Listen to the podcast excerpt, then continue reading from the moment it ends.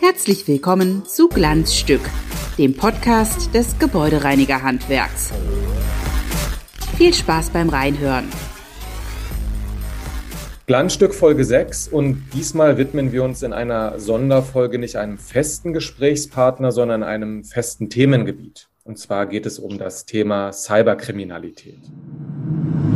Straftaten, bei denen Täter moderne Informationstechnik nutzen, werden zunächst ganz allgemein als Cyberkriminalität oder kurz Cybercrime bezeichnet. Cybercrime ist zum Beispiel ein Betrugsversuch, der das potenzielle Opfer via E-Mail statt per Post erreicht.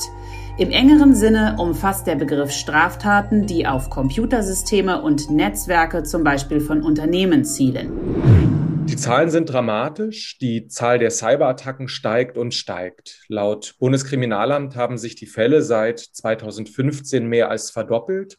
Und in steigendem Maße sind vor allem Unternehmen betroffen. Sprechen möchten wir daher mit einem betroffenen Unternehmer aus unserem Handwerk. Wir haben vereinbart, dass wir keine Details nennen, das ist klar. Was wir sagen können, ist, dass es ein richtig gutes und langjähriges Mitgliedsunternehmen aus Nordrhein-Westfalen ist, das in diesem Frühjahr eine ebensolche Cyberattacke erlebt hat. Christoph, äh, du gehörst zur Geschäftsführung. Wir haben abgemacht, dass wir uns einfach duzen, damit es öffentlich nicht so einfach möglich ist, Rückschlüsse auf das Unternehmen zu ziehen. Erste ganz einfache Frage. Was ist euch genau passiert? Wie habt ihr das erlebt in diesem Frühjahr? Ja, um es kurz auszudrücken, ähm, wurden im Februar, also im Frühjahr diesen Jahres, unsere Server verschlüsselt und das war natürlich kurz vor dem Lohnlauf, ähm, weswegen wir dann keine Löhne laufen lassen konnten, beziehungsweise Löhne abrechnen konnten, ähm, Dienstpläne nicht, nicht ordnungsgemäß mit dem System verarbeiten konnten. Und das trifft einen natürlich kurz vor dem Lohnlauf äh, besonders gut. Ja. Wer hat das bemerkt? ich sag mal, irgendein Beschäftigter oder du als, als Teil der Geschäftsführung? Wie, wie war das? Äh, das hat jeder gemerkt. Also das hat sich um einen ganz gezielten und auf unsere Systeme abgestimmten Angriff gehandelt, ähm, der ja durchgeführte Backups ausgespäht hat, diese unbrauchbar gemacht hat, äh, Sicherheitssysteme äh, ebenfalls ausgespäht und abgeschaltet hat und alle Systeme bis hin zum Domain Controller ähm, verschlüsselt hat im Endeffekt. Das bedeutet, man versucht morgens seinen Computer zu starten.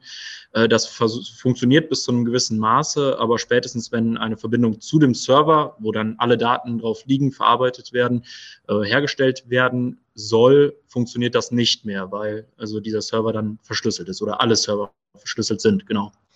Und war euch von Anfang an die ähm die Größenordnung und auch die Gefahr bewusst oder denkt man da am Morgen, Huch, was ist heute los? Irgendwie spinnt, äh, keine Ahnung, spinnt Microsoft heute oder sowas. Also wie schnell war das klar? Ja, ja also äh, als erstes denkt man natürlich hoch, äh, da spinnt Microsoft und äh, geht nicht davon aus, dass alle Systeme verschlüsselt sind. Ähm, also wenn man den Computer nicht starten kann, dann ist der erste Anruf äh, beim Systemhaus natürlich. Äh, dann wird ein Systemneustart durchgeführt, dann wird geguckt, äh, was ist mit dem, mit dem, mit der Hardware los ja, die läuft, das funktioniert. Und dann werden nach und nach ähm, ja, Sachen aufgedeckt, beziehungsweise die Systeme wieder hochgefahren, versucht, die wieder hochzufahren. Ähm, dann sind verschiedene Spezialisten nach und nach ins Boot geholt worden. Und ja, das hat dann irgendwie bis Mittag gedauert, äh, bis dann rauskam, ja, sieht nicht gut aus. Alle Daten sind verschlüsselt, beziehungsweise alle Server sind verschlüsselt.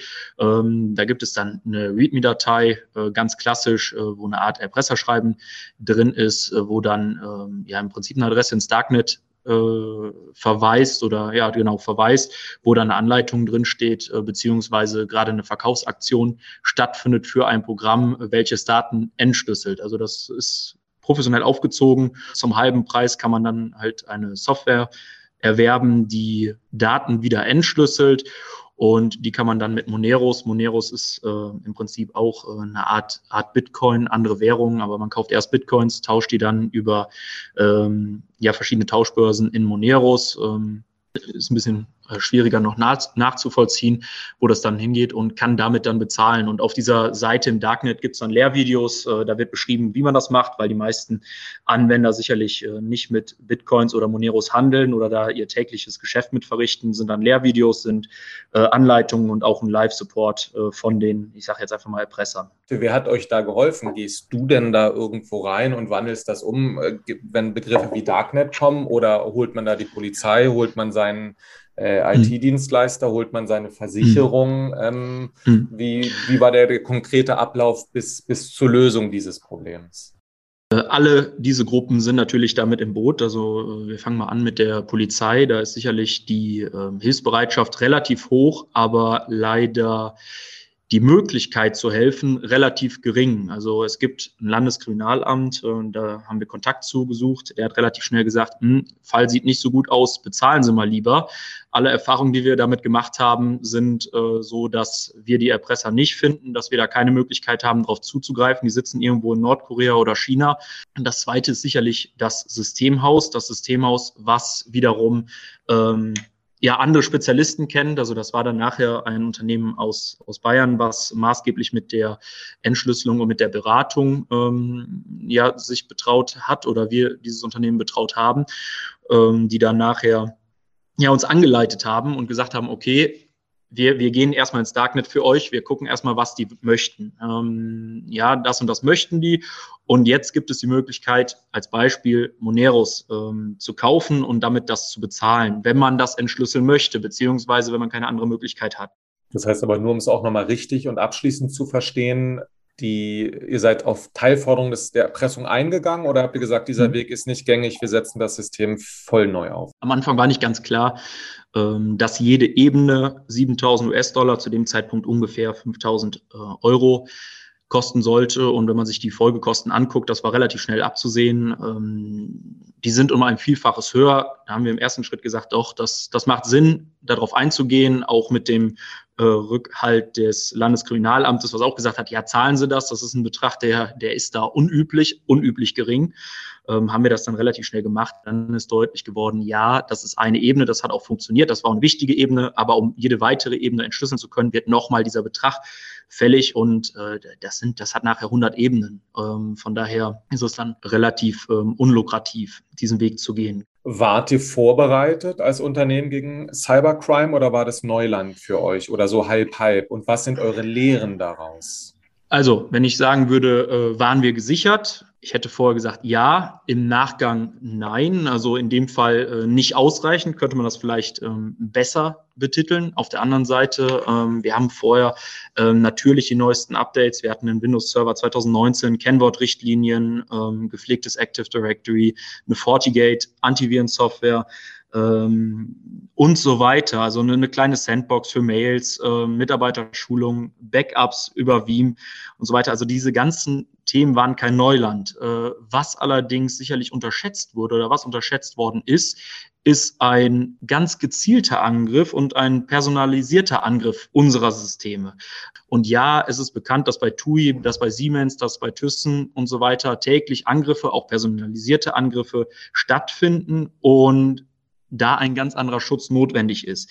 Jetzt sind wir aber ein mittelständisches Unternehmen äh, der Dienstleistungsbranche. Unsere ja, ich sag mal, Patente sind relativ gering oder die Anzahl an Patenten ist relativ gering. Von daher hätte ich gesagt, ja, die Gefahr besteht, aber ist definitiv nicht, ähm, nicht maßgeblich oder nicht, nicht zu priorisieren.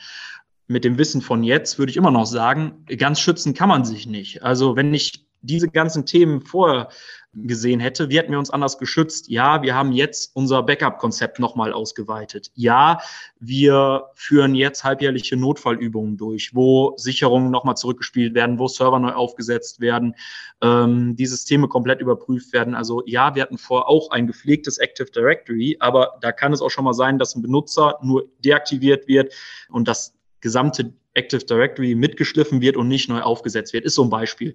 Äh, davon gibt es viele, viele andere äh, mehr. Das, das fängt mit Programmen an. Welche Programme brauche ich auf dem Server und so weiter. Das ist, wenn man einen Server neu aufsetzt, ein bisschen einfacher äh, zu entscheiden, als nachher zu suchen, wo habe ich denn dann noch Programme. Die ganze Hardware ähm, auf Viren zu überprüfen. Ja, es gibt natürlich auf jedem System ein Antivirsystem, aber die nochmal komplett durchlaufen zu lassen und überprüfen zu lassen, eventuell auch mit einem anderen System als das, was wir normalerweise zu verwenden oder zu verwenden pflegen, ähm, das ist jetzt ergänzt und wird halbjährlich gemacht. Und das ganz große Thema, was wir vorher nicht gemacht haben oder nicht hatten, ist eine Cyberversicherung. Gar nicht, um da eine Regulierung von dem Schaden nachher gewährleistet zu bekommen, sondern vielmehr um Prävention und präventive Maßnahmen einzupflegen, weil die Versicherung keinen keinen Bedarf hat oder auch keinen äh, Wunsch hat, uns diesen Schaden zu regulieren, sondern das vorher schon zu verhindern. Und das ist auch unser Wunsch, dass wir das vorher verhindert bekommen. Und deswegen ist eine, eine Cyberversicherung da der, der eigentliche Schritt, den wir vorher nicht hatten, den wir jetzt machen. An dieser Stelle sage ich danke, Christoph, für deine Offenheit, dafür, dass du über das Thema Cybercrime in deinem Unternehmen gesprochen hast. Und deine Schilderung ist sicherlich auch sehr, sehr sinnvoll für andere Unternehmerinnen und Unternehmer. Ja, vielen Dank äh, dir auch fürs Gespräch. Das hoffe ich natürlich. Also ich hoffe, dass der eine oder andere nochmal wachgerüttelt wird und ähm, sagt, wie steht das eigentlich bei uns in der, in der IT-Sicherheit ähm, und dass da ich sage einfach mal, Schlimmeres, beziehungsweise der Worst Case, dass man dann wirklich keine Löhne mehr zahlen kann oder über Monate keine Rechnung mehr schreiben kann, äh, verhindert wird oder zumindest abgemildert wird. Danke. Und die Schlussfolgerung dieser dramatischen Ereignisse muss lauten, dass sich Unternehmen generell viel bewusster mit dem Thema auseinandersetzen müssen. Dazu kommen wir jetzt. Der Bundesinnungsverband des Gebäudereinigerhandwerks hat aufgrund der steigenden Zahl von Cyberattacken und aufgrund aktueller Berichte aus den Mitgliedsunternehmen das Thema auf seine Agenda gesetzt. Seit Frühjahr erarbeitet eine 20-köpfige Arbeitsgemeinschaft von Unternehmern und IT-Experten Handlungsempfehlungen für die Branche. Und über die Arbeit der AG IT-Sicherheit und Cybercrime möchte ich jetzt mit zwei Mitgliedern sprechen. Ich begrüße Karl Breer, Unternehmer aus Heidelberg, langjähriges Innungsmitglied und nicht zu vergessen, der Vorsitzende des Ausschusses Technik und Betriebswirtschaft im BIV. Hallo, Herr Breer. Grüße Sie, Herr Lück. Und ich begrüße Christian Engels. Er ist Betriebswirt und arbeitet als Assistenz der Geschäftsleitung bei Schulden Gebäudedienste mit Sitz in Remscheid. Auch Schulden ist ein renommiertes und langjähriges Innungsmitglied. Herzlich willkommen, Herr Engels. Herr Lück, guten Tag, hallo. Herr Breer, erste Frage. Meinen Sie den Unternehmen unseres Handwerks, das ja traditionell eher klein und mittelständisch geprägt ist, ist die Gefahr von Cybercrime so richtig bewusst? Nein, offen gesagt, ich denke noch nicht. Ähm, auch bei uns war es ja erst ein akuter äh, Fall bei einem Kollegenbetrieb, der uns noch aufmerksamer auf das Thema gemacht hat. Und vielleicht hat jemand von Ihnen letzte Woche das Wirtschaftsmagazin der ARD Plus Minus gesehen, wo das ein Hauptthema war. Da kann ich gleich noch zwei, drei Sätze zu sagen, auch mit sehr interessanten Fakten zu dem Themenkomplex. Wie sieht das in Ihrem Unternehmen aus, Herr Engels? Seit wann haben Sie so richtig angefangen, sich mit der Thematik auseinanderzusetzen? ähm, so richtig äh, angefangen, ähm, ja auch schon auch schon vor meiner Zeit. Hier gab es natürlich schon einige ähm, Strukturen, einige äh, Dinge, aber natürlich muss man auch dazu sagen, dass gerade in den letzten Jahren sehr viel nochmal in der Branche, also in der Sicherheitsbranche ähm, passiert ist und ähm, ja, dass man natürlich auch gerade in der letzten Zeit da nochmal sehr hinterher sind in den letzten Jahren und nochmal viel aufgebaut auch haben, weil einfach immer alles viel, viel schneller und viel gefährlicher auch wird. Fest steht, die Zahl von Cybercrime steigt seit Jahren konstant. Der BIV hat sich jetzt dieses Themas ganz aktuell angenommen. Herr Breer, vielleicht können Sie einmal kurz beschreiben, wie man sich die Arbeit so einer Arbeitsgemeinschaft vorstellen kann. Ja, also kurz zum Einstieg würde ich noch einen Satz äh, sagen zu der äh, Sendung letzte Woche. Also es begann bei uns im Haushalt damit, meine Frau erzählte, bei Tegut gibt's nichts mehr in den Regalen. Das ist ja diese große Supermarktkette. Und sie waren eine der ersten Firmen, die nach außen getreten ist und das kommuniziert hat, dass sie einen Cybercrime-Angriff erlebt haben und nicht gezahlt haben und deshalb zwei Wochen die ganze Logistik brach lag. Das war so, ich sag mal, überregional ein Thema. Und bei uns, wie gesagt, war Auslöser äh, ein Vorfall bei einem Kollegenunternehmen in Nordrhein-Westfalen. Und äh, der Ausschuss Technik und Betriebswirtschaft ist na natürlich prädestiniert für solch ein Thema. Und wir haben gesagt, das muss unser Top-Thema sein. Übrigens auch das äh, Wirtschaftsministerium stuft die Cybercrime inzwischen als größte Bedrohung des Wirtschaftsstandorts Deutschland ein. Noch vor Corona-Pandemie oder anderen Themen. Also von daher muss man das inzwischen ernst nehmen. Und deshalb war uns das so wichtig, das in unserem Ausschuss zu thematisieren. Was nehmen Sie mit aus den ersten Sitzungen, Herr Engels? Was sind für Sie die Vorteile eines solchen Austauschs? Ich finde es sehr interessant, da mal über den Tellerrand äh, zu schauen und auch ähm, ja, zu merken, womit sich andere beschäftigen. Also wo das Hauptaugenmerk anderer Firmen liegt, anderer IT-Mitarbeiter und so in den Horizont zu erweitern und vielleicht auf Dinge zu kommen, die man einfach gar nicht äh, so im Kopf hatte. Und ähm, ja, um sich da einfach ähm, ein Bild mal auf, mal auf einen anderen Stuhl zu setzen und mal zu sehen, okay, wo sieht jemand anders die Gefahren? Das äh, fand ich gerade in der AG sehr, sehr interessant und äh, das hat uns auf jeden Fall auch äh, viel, viel schon gebracht.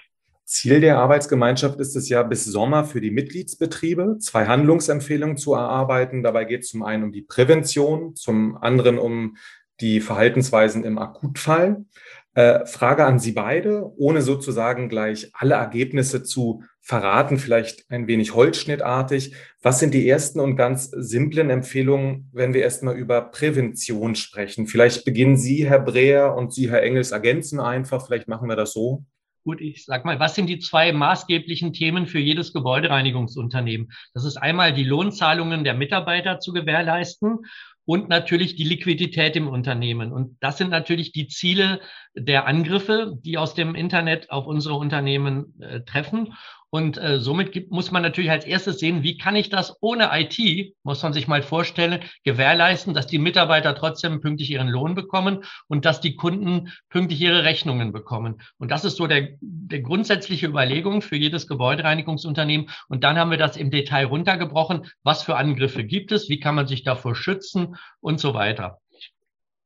Genau, kann ich, äh, kann ich mich nur anschließen. Ähm, man muss sich eben, glaube ich, als Unternehmer die Frage stellen, was tut mir am meisten weh? Also wo sind wirklich die Schmerzpunkte? Welche Daten brauche ich in jedem Fall? Und dann äh, kommt eigentlich, äh, fängt an, was drumherum zu wachsen, wo man dann sofort merkt, okay, ähm, da muss ich was machen. Die Daten muss ich schützen. Und dann stellt man sich eben die Frage, wie kann ich die Daten schützen? Und dann komme ich von ganz alleine auf die Dinge, die ich dann machen muss. Äh, seien es einfache Dinge wie Berechtigung oder, oder schwerwiegendere oder vielmehr auch kostspieligere Investitionen wie eine Firewall oder ähm, auch Prävention der Mitarbeiter. Das sind gerade dann Punkte, die dann von ganz alleine einem ins Auge fallen, wenn man sich die Gedanken macht, was ist mir wichtig, welche Daten brauche ich für meinen Geschäftsbetrieb und wie kann ich die schützen. Dann geht eins zum anderen eigentlich. Faktor Mensch, Herr Engels, vielleicht nochmal die Frage an Sie. Was muss jeder Beschäftigte eigentlich, eigentlich wissen? Wo sollten sofort die Alarmglocken schrillen? Was sind No-Gos am Arbeitsplatz? Vielleicht kann man das auch so rum äh, beantworten. Das ist äh, klar, da kann man natürlich, kann man natürlich eine lange, lange Antwort zu geben. Also ich glaube, dass äh, der, ähm, der größte Job da oder der, die Aufgabe des Arbeitgebers ist es da auch, den Arbeitnehmer zu sensibilisieren. Und zwar alle Arbeitnehmer, die äh, mit Daten auch in Berührung kommen müssen, sensibilisiert werden. Und ich sehe da gerade zur aktuellen Zeit, das wird man vermehrt, ähm, die, ähm, der Eingang äh, von, von E-Mails. Der ist, glaube ich, ganz, ganz wichtig, ganz, ganz aktuell, ganz akut momentan.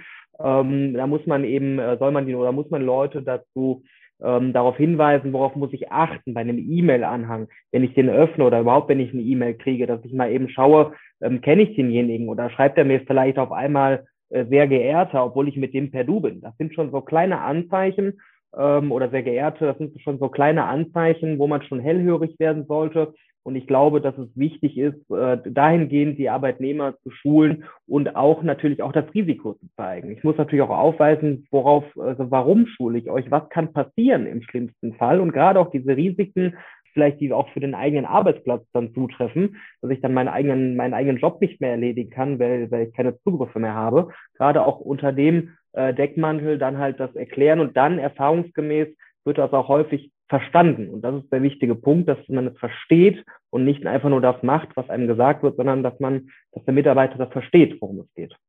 Das BKA weist darauf hin, dass gerade die Corona-Pandemie ein Einfallstor für Cybercrime ist, sprich gerade das Thema Homeoffice. Haben Sie hier als Unternehmen besondere Vorsorge getroffen, Herr Breer? Ja, absolut, äh, weil das ist ein Punkt, der neu bei den Risiken hinzugekommen ist. Es ist nicht nur die technischen Möglichkeiten, die durch das Homeoffice für äh, Kriminelle geschaffen wurden, sondern auch psychologisch. Man muss sehen, im Homeoffice wechsle ich ja oft schon mal zwischen privaten E-Mails und äh, geschäftlichen E-Mails hin und her. Und das immer fein säuberlich zu trennen, war bei uns auch ein ganz großes Schulungsthema. Wir haben uns auch entschlossen, äh, jetzt eine ähm, Zwei-Wege-Authentifizierung einzuführen. Das heißt, es auch schwerer zu machen, ähm, in diesen VPN-Tunnel dann zu kommen, äh, mit dem man sich dann mit dem Unternehmen verbindet. Das ist zwar ein bisschen umständlicher für die Mitarbeiter, aber ich sag mal, wenn man mal erlebt, was so eine, ein Angriff auslösen kann, ist man diese etwas mehr an Unbequemlichkeit durchaus äh, bereit zu leisten. Wenn nun eine Attacke erkannt wurde, also ein Akutfall, auch das ist ja Gegenstand der Beratung der Arbeitsgemeinschaft. Was sind dann vielleicht auch einfach holzschnittartig die wichtigsten Empfehlungen? Vielleicht Herr Engels anfangen, Herr Breer, vielleicht können Sie es da noch ergänzen. Gerne. Also ich glaube, es ist äh, sehr wichtig, dass man immer die wichtigsten Telefonnummern der IT-Dienstleister im Handy gespeichert hat. Ähm, da sollte man auf jeden Fall immer ähm, alles äh, griffbereit haben. Ähm, ein EDV-Notfallplan sollte man am besten auch äh, immer in der Schublade haben, in Papierform und ähm, ja, dann mit den beiden Säulen ähm, wobei natürlich auch die Kontaktdaten der jeweiligen Dienstleister in dem EDV-Notfallplan enthalten sein sollten, logischerweise. Ähm, ich denke, damit äh, hat man erstmal ähm, ja, was zurückgelegt, womit man dann äh, anfangen kann, wo man sich äh, darauf berufen kann, wenn dann wirklich mal der Ernstfall eintritt, äh, dass sich direkt dann eben die Fachleute, die auch meine Systeme kennen, also die eh schon ohnehin ähm, bei mir sich, äh, sich auskennen in der EDV-Landschaft, ähm, dass die entsprechend dann äh, ja zur Verfügung stehen, wenn was passieren sollte. Äh, absolut richtig. Ich möchte noch Folgendes ergänzen. Im Vorfeld muss man schon einiges tun. Wir haben ja erlebt, dass das Ganze jetzt eine neue Dimension hat, dass sich oft ein Virus schon ein halbes Jahr vor, also monatelang, bevor er dann aktiv wird, einnistet. Und da gibt es schon erste äh, Maßnahmen, die man ergreifen sollte. Zum einen, es hört sich jetzt sehr, sehr altmodisch an, aber das äh, mag mir verziehen, weil ich bin über 60. Da kann man so Vorschläge machen. Warum nicht noch zweimal im Jahr mal alle Rechnungen und alle Mitarbeiterabrechnungen mal ausdrucken und ins Archiv legen? Weil notfalls äh, kann das sehr hilflich sein. Man kann es ein bisschen moderner machen, das Ganze schon auf den Stick ziehen. Nur dann hat man diese Daten einmal in diesem Zustand tatsächlich fest. Denn es hat sich gezeigt, dass selbst eine Datensicherung angegriffen werden kann, wenn die nämlich schon einen Monat alt ist und vor zwei Monaten der Virus aber schon aufgespielt wurde. Und der zweite Tipp, den ich geben kann, beschäftigen Sie sich unbedingt mit dem Thema Cybercrime-Versicherung. Ähm, man sollte die äh, ähm, abgeschlossen haben, um einmal die finanziellen Schäden äh, übersichtlich zu halten, aber in einem solchen Notfall würde eine solche Versicherung zum Beispiel dann auch die Verhandlungen mit den Erpressern übernehmen und ist man dann, man ist da selber raus und die gehen das Ganze natürlich viel professioneller und vor allen Dingen auch unemotionaler an, weil man befindet sich ja zunächst in so einem Schockzustand, wenn es einen erwischt. Und deshalb sollte man da Profis an der Seite haben, die dann sozusagen übernehmen. Im Grunde sind wir schon durch.